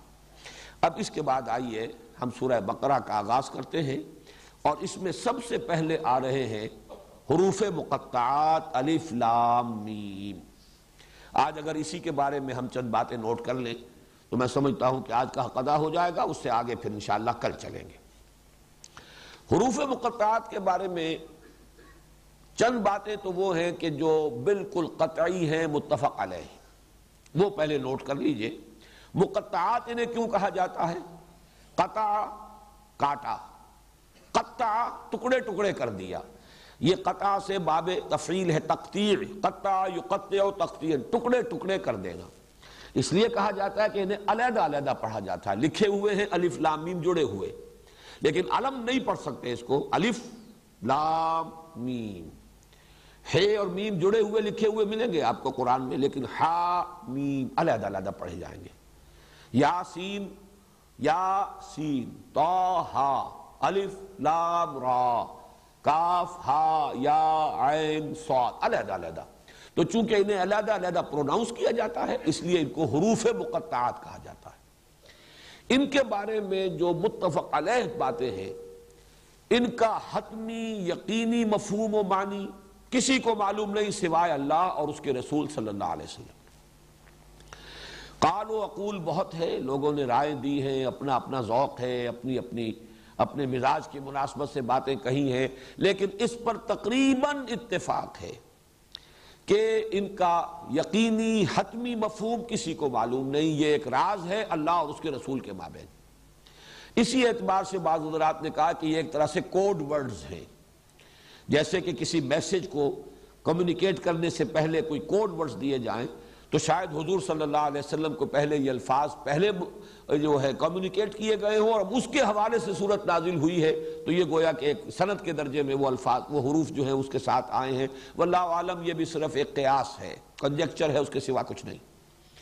البتہ دوسری یقینی بات یہ ہے کہ حضور صلی اللہ علیہ وسلم سے ان کے معنی اور مفہوم کے ضمن میں مرفوعاً کوئی قول منقول نہیں۔ حضور نے نہیں بتایا کہ اس کے یہ معنی اگر ہوتے تو یقیناً اس کے بعد ہمارے سر تسلیم خم ہوتا، ہم اس کو تسلیم کرتے۔ لیکن حضور نے ان کے معنی نہیں بتائے۔ اسی سے ضمنی طور پر ایک بات اور جو ذہن نشین کر لیجیے کہ عربوں کا ایک خاص مزاج تھا۔ وہ ہم یہاں سے انفر کر سکتے ہیں۔ وہ عمل کی طرف ان کا دھیان زیادہ تھا، توجہ زیادہ تھی۔ جن چیزوں کا کسی عمل سے تعلق نہ ہو، اس کے بارے میں انہوں نے حضور سے سوال بھی نہیں کیا۔ یہ تو ہمارا جو ایک انداز ہے خاص طور پر، اور یہ عجمی انداز، ایرانی ذہن بلکہ پورا آریائی ذہن، یہ کہا جاتا ہے کہ سیمیٹک جو سامی نسلیں ہیں، ان کے اور آریائی نسلوں کے مابین یہ بڑا فرق و تفاوت ہے مزاج کا۔ آریائی قوم جو ہے اقوام جو ہے اور آریائی نسلیں جو ہے ایرینز، وہ بڑے منطقی لوگ، بال کی کھال نکالنے والے لوگ، وہ علمی کھود کریت کے اندر لگ جانے والے لوگ، اور سیمیٹکس جو ہے ان میں ان چیزوں سے زیادہ مناسبت نہیں، بلکہ عمل کی طرف ہے، وہ زیادہ ایکشن ایکشن اورینٹڈ ان کا مزاج ہے۔ تو یہ چیز واقع ثابت ہوتی ہے کہ صحابہ کرام نے بہت کم سوالات کیے ہیں حضور سے صلی اللہ علیہ وسلم ان چیزوں کے بارے میں، جن کا تعلق انسان کے عمل سے نہیں ہے، بلکہ وہ صرف کسی علمی نوعیت کی چیز ہو۔ جس کی ایک بڑی نمایاں مثال میں نے بارہا بیان کی ہے۔ اس حدیث میں سامنے آتی ہے جو حضرت علی سے مروی ہے۔ حضرت ترمزی کی روایت ہے، فرماتے ہیں کہ حضور نے ایک دفعہ ارشاد فرمایا، انہا ستکون و فتنتن. ان قریب ایک بہت بڑا فتنہ رونما ہوگا۔ اب حضور نے تو یہ خبر دے دی، حضرت علی فرماتے ہیں کہ میں نے سوال کیا، مل بخرج و منہا یا رسول اللہ؟ اے اللہ کے رسول، اس سے نکلنے کا راستہ کون سا ہوگا؟ اب یہی وہ فرق نمایاں ہو جاتا ہے۔ میں یہ کہا کرتا ہوں کہ اگر ہم ہوتے تو ہم پوچھتے وہ کب ہوگا۔ کیوں ہوگا؟ کدھر سے آئے گا؟ کیسے آئے گا؟ کس صورت میں آئے گا؟ کچھ نہیں۔ یہ سارے سوالات جو ہیں، یہ علمی نوعیت کے، معلوماتی نوعیت کے۔ کب، کیوں، کیسے، کدھر سے؟ یہ سارے سب کچھ نہیں پوچھا۔ حضرت علی نے پوچھا، وہ چیز جس کا تعلق عمل سے ہے۔ اس سے نجات کی راہ کون سی ہوگی؟ بس آپ نے فرمایا، فتنہ ہوگا۔ ہمارے لیے کافی ہے۔ اب عملی اہمیت جو ہے وہ اس سوال کی بل بخر جو منہا یا رسول اللہ۔ اللہ کے رسول، یہ بتائیے اسے نکلنے کا راستہ کون سا ہوگا؟ تو اس کے جواب میں جو حضور نے پھر ارشادات فرمائے ہیں، وہ مدح قرآن اور قرآن مجید کی تعریف، اس کے اعتبار سے واقعہ یہ ہے کہ بہت بڑا خزانہ ہے۔ وہ یوں فصاحت کا، بلاغت کا، ادبیت کا اور پھر حکمت کا، علم کا، معرفت کا بہت بڑا خزانہ ہے۔ بہرحال یہاں صرف یہ نقطہ بیان کرنا تھا کہ اس سے معلوم ہوتا ہے کہ صحابہ نے بھی پوچھا نہیں ان کے بارے میں کہ یہ الفاظ کیا ہے البتہ چوتھی چیز جو اسی سے متعلق پھر نتیجہ نکلا، وہ یہ ہے کہ یقیناً یہ کوئی معروف اسلوب تھا عرب کا، ورنہ کوئی نہ کوئی سوال تو کرتے۔ صحابہ سوال نہ کرتے، چلیے تعظیمن نہ کرتے، یا یہ کہ چونکہ عمل سے متعلق ہے، نہیں ہے، لہذا نہ کرتے۔ لیکن یہ کہ لوگ تو اعتراض کرتے کہ یہ کیا لام میم۔ یہ کیا حامیم، کاف، ہا، یا انسواد کیا معنی اس کے؟ یہ تو بے معنی سی باتیں ہیں، اس کے تو کوئی مفہوم سمجھ میں نہیں آیا۔ جبکہ قرآن کہتا ہے کتاب مبین، دعویٰ کرتا ہے کہ میں تو بالکل روشن کتاب ہوں، واضح کتاب ہوں۔ اس کے مضامین بالکل صاف ہیں، بالکل نمایاں ہیں۔ وَلَقَدْ يَسَّرْنَا الْقُرْآنَ لِلذِّكْرِ فَحَلْ مِن مُدَّكِرْ۔ تو یہ کیا چیز چیزتا ہے؟ الف، لام، میم حامیم کاف، ہا، یا عین کیا معنی اس کے؟ لیکن یہ بھی ثابت ہے، کسی نے اعتراض نہیں کیا۔ اس کا مطلب یہ ہے کہ یہ ان کے ہاں معروف اسلوب تھا۔ ان کے ہاں خطیب شاید خطبہ دیتے ہوئے پہلے اس طرح کے حروف کوئی بول کر کوئی مناسبت بھی ہو سکتی ہے۔ وہ میں عرض کروں گا اس کے بارے میں کیا کیا مناسبتیں لوگوں نے اپنے جو بھی ذہن کی جو رسائی ہے اور جو بھی جولانی ہے فکر کی، اس کے اعتبار سے بیان کیے ہیں۔ تو ہو سکتا ہے کہ اس زمانے میں یہ ایک معروف اسلوب ہو اور اسی وجہ سے مشرقین نے، کفار نے، معاندین نے، دشمنوں نے کوئی اعتراض نہیں کیا۔ حالانکہ جیسے کہ تیسرے رکوع میں چل کر آ جائے گا، بعض اعتراضات انہوں نے کیے کہ یہ کیا ہے قرآن مجید میں مچھر کی تشبیح دی جا رہی ہے؟ مچھر تو بڑی حقیر شے ہے۔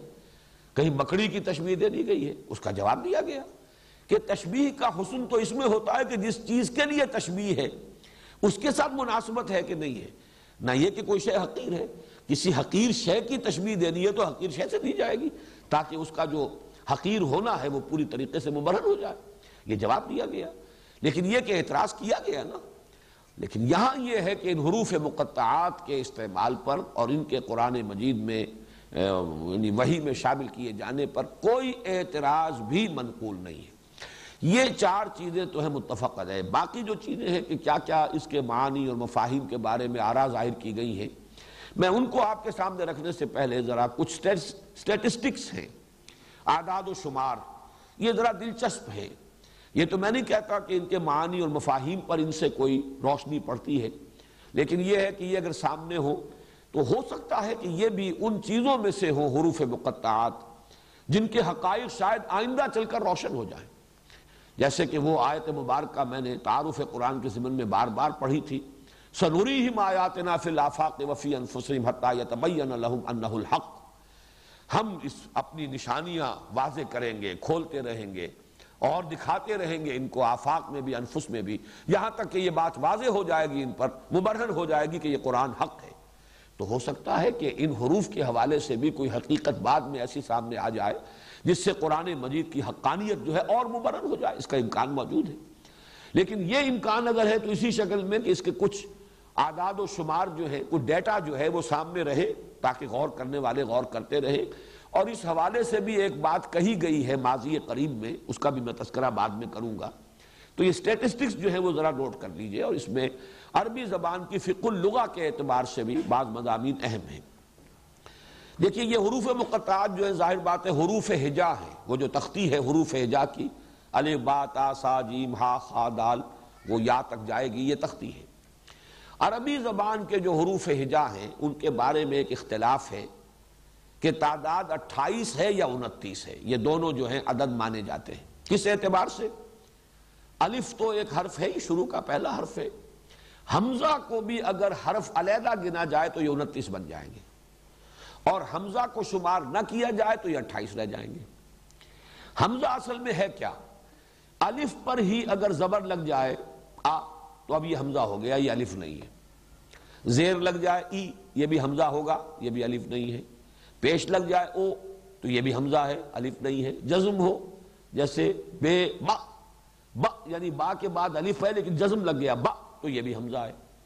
تو الف اور حمزہ میں فرق یہ ہے کہ الف تو نام ہے صرف اس کا، کہ اگر کوئی حرف اس سے پہلے مفتو ہے، اس پر زبر آ رہا ہے، تو الف لگ جائے گا، تو وہ دو زبر ہو جائیں گے، بس اللہ اللہ خیر صلی اللہ۔ اسی معنی میں واؤ کا استعمال بھی ہے۔ واؤ سے پہلے جو حرف ہے، اس پر پیش ہے، تو واؤ اس پیش کو کھینچ دیتا ہے۔ بے پر پیش ہو، با پر پیش بو اور اس کے ساتھ واؤ تو بو۔ وہی پیش جو ہے، گویا کہ دو پیش بن گئے اور وہ ذرا کھچ گیا۔ یہ کا عمل بھی یہی ہے، یہ حروف ہے تین حروف علت کہلاتے ہیں، الف اور واؤ اور یا۔ یا کا بھی معاملہ یہی ہے۔ یا سے پہلے اگر زیر ہے حرف پر تو یہ یا صرف یہ کرے گی کہ اس زیر کو کھینچ دے گی، بے زیر یہ، بی، وہ گویا کہ اگر صرف زیر ہوتا تو بے، اور یہ ساتھ لگ گیا تو بی۔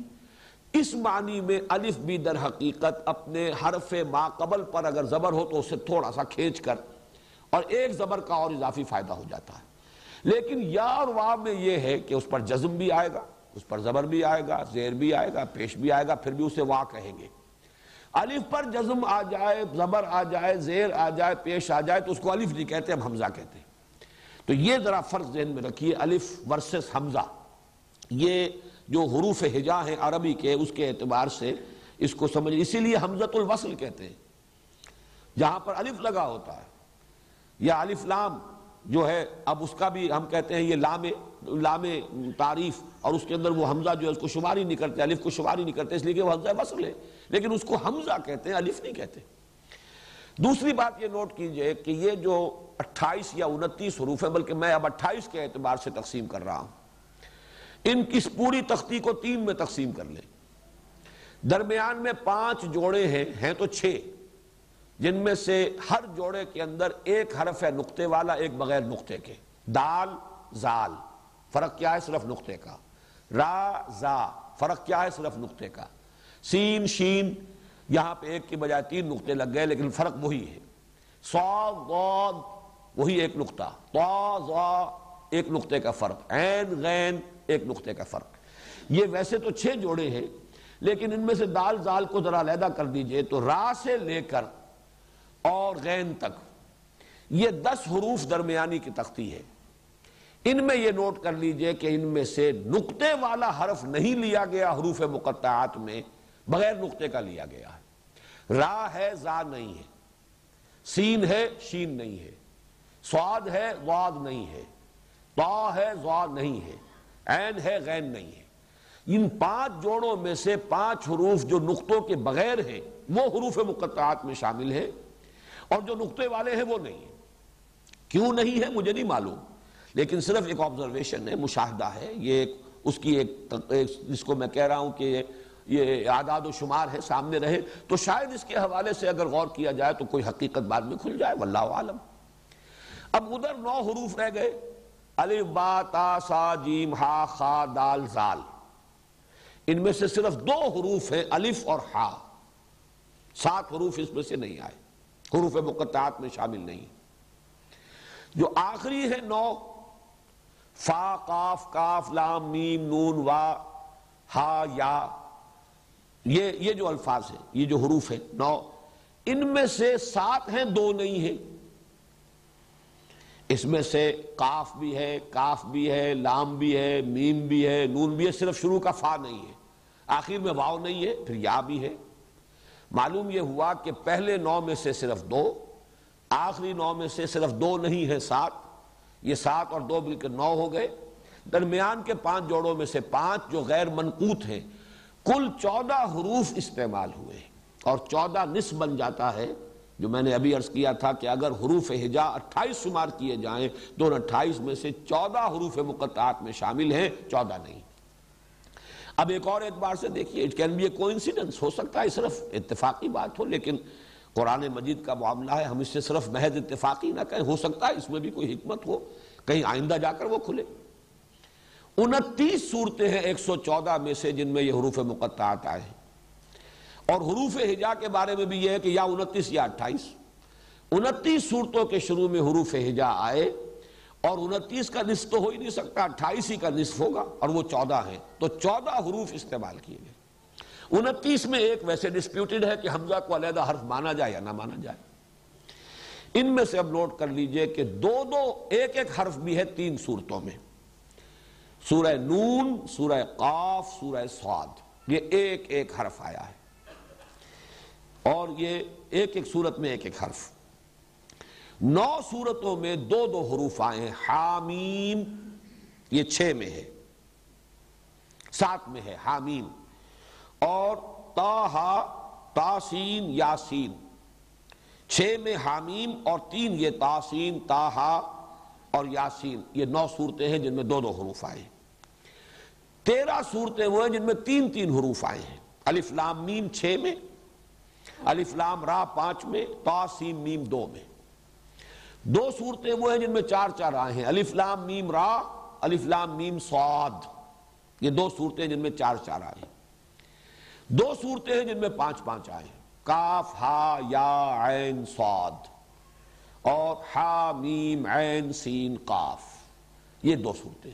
تو ان سب کو جمع کیجیے۔ ایک سے لے کر پانچ تک کے حروف جو ہے مقطعات کی شکل میں آئے ہیں۔ اور ان میں بھی ایک بات میں پہلے بھی بتا چکا ہوں۔ حامیم دو حروف ہیں، لیکن آیت شمار ہوتے ہیں۔ الف لام را تین ہے، آیت شمار نہیں ہوتی۔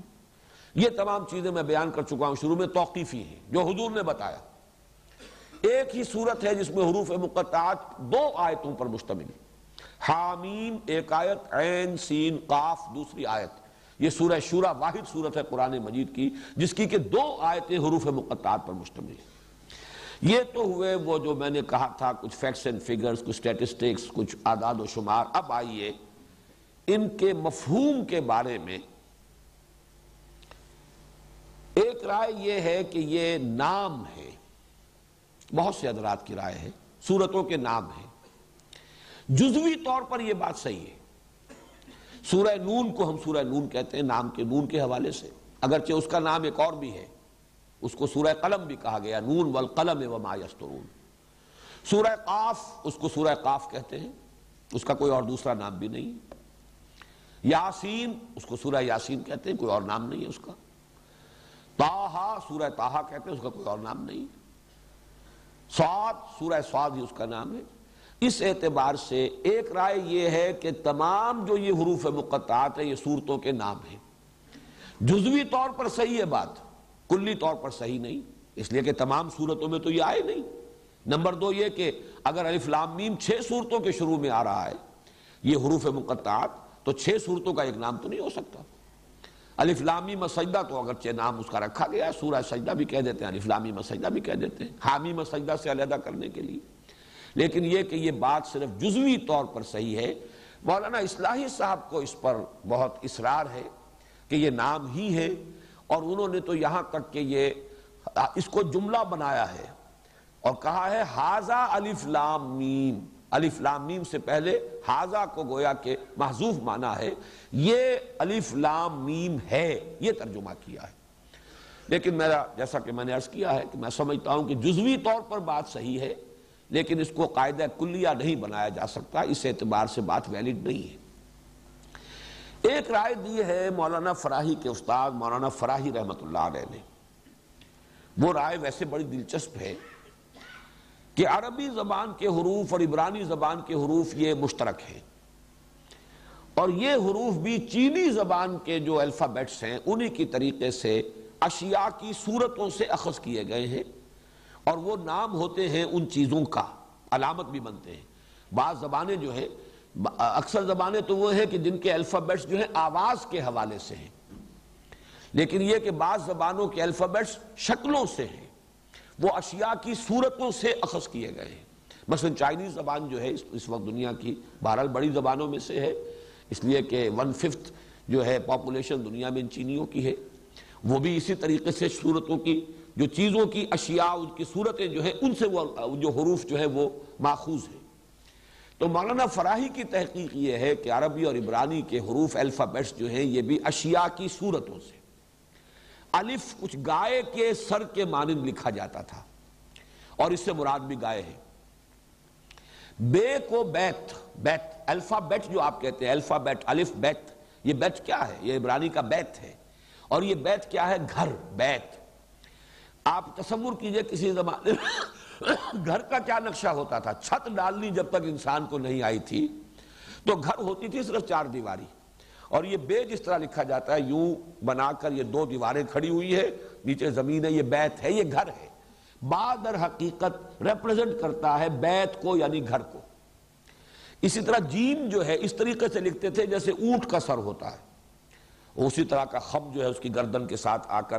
اور اس کو جیمل جیمل جو ہے، عبرانی میں جیم کو جیمل کہا جاتا ہے۔ اور آپ کو معلوم ہے کہ جمل عربی زبان میں اونٹ کو کہتے ہیں۔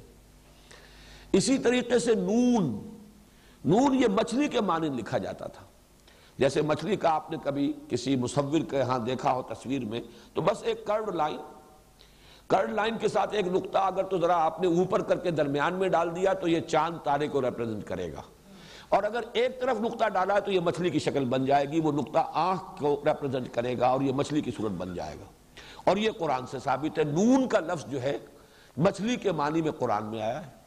وَزَنُّونِ الزَّهَبَ مُغَازَبًا اور حضرت یونس علیہ السلام، جن کو، جس کو کہ اللہ کے حکم سے مچھلی نے نگل لیا تھا اور مچھلی کے پیٹ میں وہ رہے ہیں، ایک طرح سے قیدی، اللہ تعالیٰ کے قیدی، پھر مچھلی نے اگلا ہے انہیں۔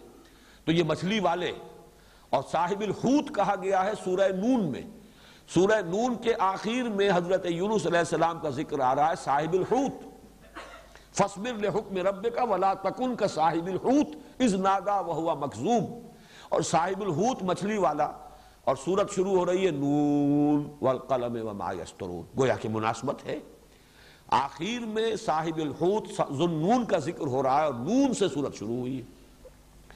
اسی طرح مولانا فرائی کا کہنا ہے کہ توئے جو لکھتے تھے یہ عبرانی زبان میں تا جو ہے، یہ سانپ کو ریپرزنٹ کرتی ہے توئے۔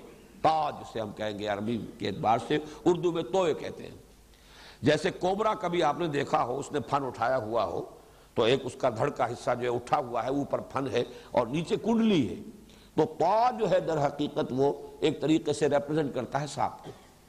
اور یہ بھی بات ہے صحیح۔ جن صورتوں میں حضرت موسیٰ علیہ السلام کے حالات جو ہیں، خصوصاً ذکر کیے گئے ہیں، ان میں شروع میں جو حروف آئے ہیں، وہ تا کے ساتھ ہیں۔ تا ہا۔ تا ہا تو تقریباً جو اس کے پانچ رکوع ہیں، وہ حضرت موسیٰ علیہ السلام کے حالات پر ہے اور ان کا سب سے بڑا موجزہ یہی تھا کہ ان کی لاٹھی جو ہے، وہ سانپ کی شکل اختیار کر لیتی تھی۔ تو یہ ایک مناسبت سی نظر آ رہی ہے اس کے اندر۔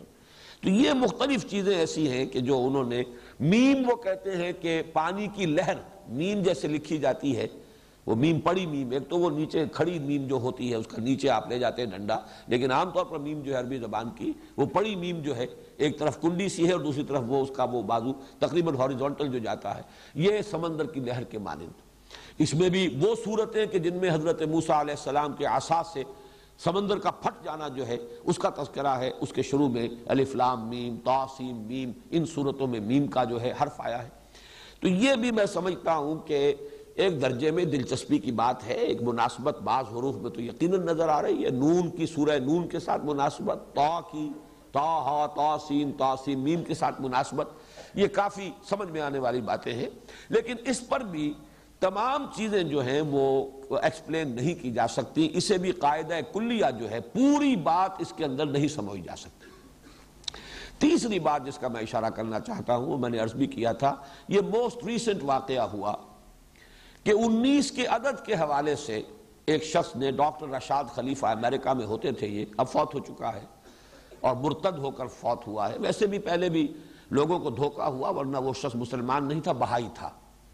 اور اس نے انیس کی ہنسے سے قرآن کے ایک سائنٹیفک ثبوت کے طور پر اس کو پیش کیا کہ اس کا ایک میتھمیٹیکل نظام ہے اور کمپیوٹر نے ثابت کر دیا ہے قرآن کا کلام اللہ ہونا۔ اور یہ چیزیں ایسی ہیں کہ جو عام مسلمانوں کی دلچسپی کی ہوتی ہیں۔ تو بڑی جنگل کی آگ کی طرح وہ بات پھیلی تھی۔ نیک دل لوگوں نے اس کے اپنے طور پر چھپوا چھپوا کر وہ تقسیم کیے۔ حالانکہ قرآن مجید کے لیے اس قسم کے ثبوت جو ہے وہ اہمیت کے حامل نہیں ہے لیکن یہ کہ وہ بات بھی ایک اعتبار سے میرے نزدیک چونکہ جزوی طور پر صحیح ہے تو میں تذکرہ کر رہا ہوں۔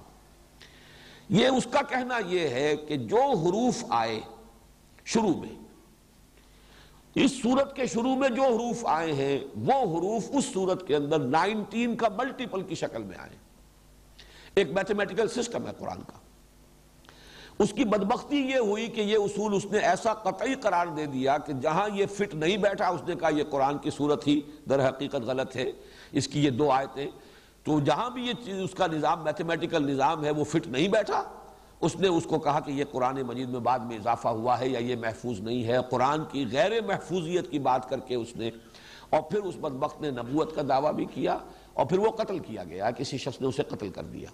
یہ رشاد خلیفہ کا حشر جو ہے وہ ہو چکا ہے، ورنہ قرآن مجید پر اس نے بڑا شدید حملہ کیا تھا۔ پہلے ایک چیپ پاپولیرٹی حاصل کی اس حوالے سے، اور اس کے بعد جو ہے اس نے وہ اپنی نبوت کی دکان چمکائی، اور قرآن مجید کے غیر محفوظ ہونے کا ایک دعویٰ لے کر کھڑا ہو گیا۔ بہرحال وہ تو اس دنیا کے اعتبار سے تو کیفر کردار کو پہنچ چکا ہے، آخرت میں اللہ تعالیٰ جو بھی اس کے ساتھ معاملہ کرے۔ لیکن یہ نوٹ کر لیجیے کہ یہ بات بھی میں نے محسوس کیا تھا کہ جزوی طور پر صحیح ہے۔ خاص طور پر سورہ قاف۔ قاف میں سورہ قاف جو شروع ہوتی ہے، قاف والقرآن المجید سے ستاون مرتبہ آیا ہے حرف قاف۔ یہ میں نے گنتی بھی کی ہے۔ اصل میں بڑی صورتوں کا تو بڑا مشکل ہے۔ آدمی اسی کام کے لیے بیٹھ جائے، وہ حروف کی گنتی کرے۔ لیکن یہ کہ بہت سے حضرات نے یہ کام کیا، تنقیدیں بھی کی، ثابت بھی کیا کہ اس نے جھوٹ بھی بولا ہے، غلط اعداد و شمار بھی دیے ہیں۔ لیکن یہ سورہ قاف میں مجھے ایک کافی اس کی بات جو ہے وزنی نظر آئی کہ ستاون مرتبہ آیا ہے اور ایک جگہ پر قوم لوت کی بجائے اخوان و لوت آیا ہے۔ پورے قرآن میں حضرت لوت علیہ السلام کا جہاں ذکر ہوا ہے، کہیں اخوان و لوت نہیں آیا، قوم لوت آیا ہے۔ سورہ قاف میں قوم اگر آ جاتا لوت کے ساتھ بھی، تو یہ حرف جو ہے قاف، سورہ قاف کے اندر اٹھاون مرتبہ ہو جاتا اور وہ ملٹیپل نہ رہتا انیس کا۔ اس اعتبار سے بعض جگہوں پر یہ بات بھی ایک جزوی حقیقت ہو سکتی ہے۔ اس نے بڑی ایک طرح سے کنونسنگ ایک قرآن مجید سے استشاد بھی کیا تھا۔ علیہا تسعت عشر۔ یہ سورہ مدثر میں جو آیت آئی ہے کہ جہنم پر جو فرشتے یا جو اس کے نگران ہیں پہرے دار ہیں، وہ انیس ہیں۔ انیس فرشتے کہیں، سرہنگ کہیں، جو بھی وہاں کے ذمہ دار نگران ہیں، انیس ہیں۔ علیہا تسعت عشر۔ اب یہ انیس کا لفظ وہاں پر آیا ہے۔ اس نے کہا قرآن مجید کو بھی گارڈ کر رہا ہے انیس کا ہنسا۔ یہ اس اعتبار سے اس نے بات شروع کی۔ لیکن یہ کہ اول تو مجھے اس کی بات پہلے غلط محسوس ہوئی، اس نے کہا آیت بسم اللہ کے انیس حروف ہیں، حالانکہ وہ انیس حروف نہیں بنتے۔ وہیں پر اس کا در حقیقت بات کا غلط ہونا تو مجھ پر تو ثابت ہو گیا تھا۔ لہذا میں نے اس کی بات کو زیادہ سیریسلی لیا ہی نہیں۔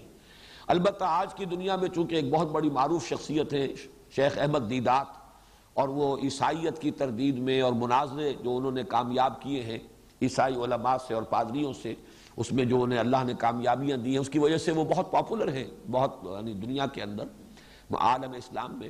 وہ بہت زیادہ متاثر ہو گئے تھے اس شخص اس سے رشاد سے، اور انہوں نے اس خیال کو بہت پھیلایا ہے۔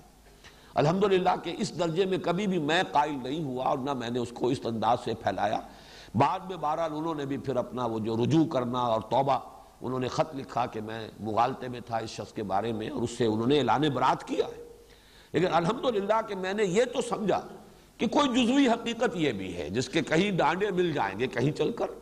باقی اس سے زیادہ اس کی اہمیت میں نے کبھی نہیں دی تھی۔ اس وقت بھی میں صرف اس کا تذکرہ اس اعتبار سے کر رہا ہوں کہ کم سے کم سورہ قاف میں جزوی طور پر، جہاں نام ہونا بھی جزوی طور پر صحیح ہے، جہاں مولانا فراہی کا نظریہ بھی جزوی طور پر اپلیکیبل ہے۔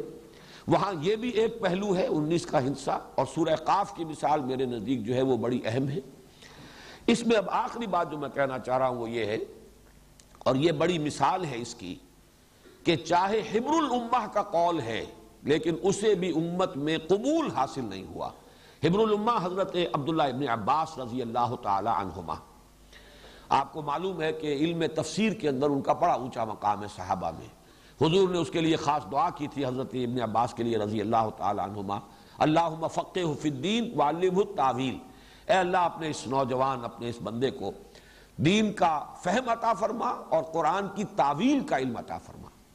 تو حبر الامہ کہلاتے ہیں وہ کہ اکثر جو تفسیری روایات ہیں وہ حضرت ابن عباس ہی سے چلتی ہیں۔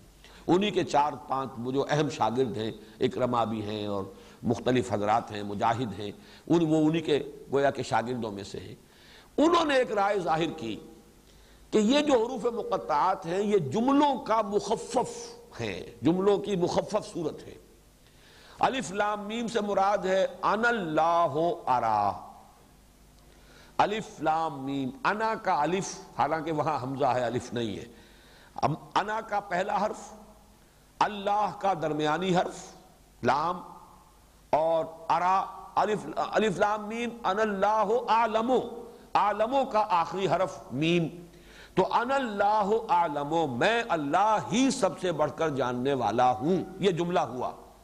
اس کا پہلے پہلے لفظ کا پہلا حرف، درمیانی لفظ کا درمیانی حرف، آخری لفظ کا آخری حرف، الف لام میم بن گیا۔ الف لام را سے مراد ہے اللہ ارا۔ اب یہ بھی ان کا اتنا ایک خیال ہے تو میں اس کو اس لیے دلیل کے طور پر لا رہا ہوں کہ ہمارے مفسرین نے اسے قبول نہیں کیا۔ اگر یہ ہوتا کہ حضور نے فرمایا ہوتا تو سر تسلیم خم گردنیں گرانی ہے، بات ماننی ہے۔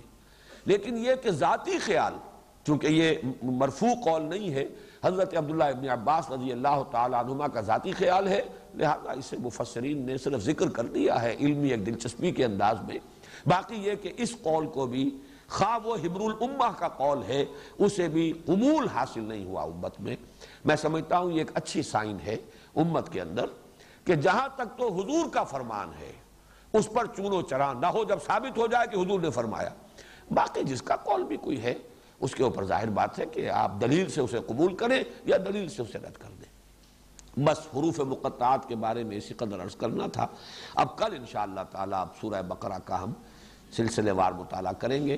حروف مقطعات کے بارے میں یہ ساری باتیں میں نے اس لیے نوٹ کرا دی ہیں کہ آئندہ بھی درس کے دوران جب یہ حروف آئیں گے تو مجھے پھر کبھی ان چیزوں کو ریپیٹ کرنے کی ضرورت نہیں ہوگی۔ بارک اللہ لی ولکم فی القرآن العظیم و نفعنی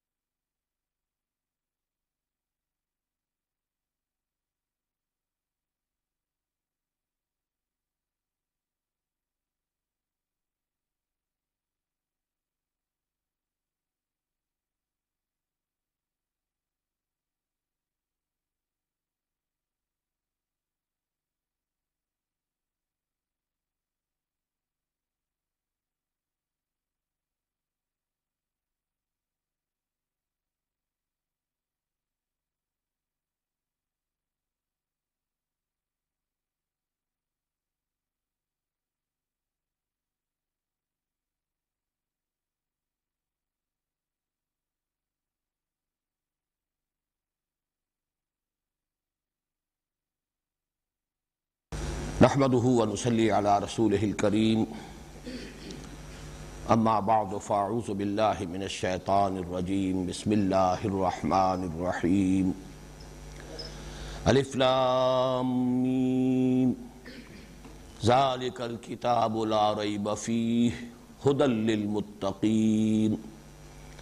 الف لام میم ذلك الكتاب لا ريب فيه هدى للمتقين الذين يؤمنون بالغيب ويقيمون الصلاة ومما رزقناهم ينفقون والذين يؤمنون بما أنزل إليك وما أنزل من قبلك وبالآخرة هم يوقنون اولئک علی ہدم من ربهم و واولئک هم المفلحون. ان الذين كفروا سواء عليهم أأنذرتهم أم لم تنذرهم لا يؤمنون. ختم الله على قلوبهم وعلى سمعهم وعلى أبصارهم غشاوة. وَلَهُمْ عَذَابٌ عَظِيمٌ صدق اللہ العظیم. رب اشرح لی صدری ویسر لی امری واحلل عقدۃ من لسانی یفقهوا قولی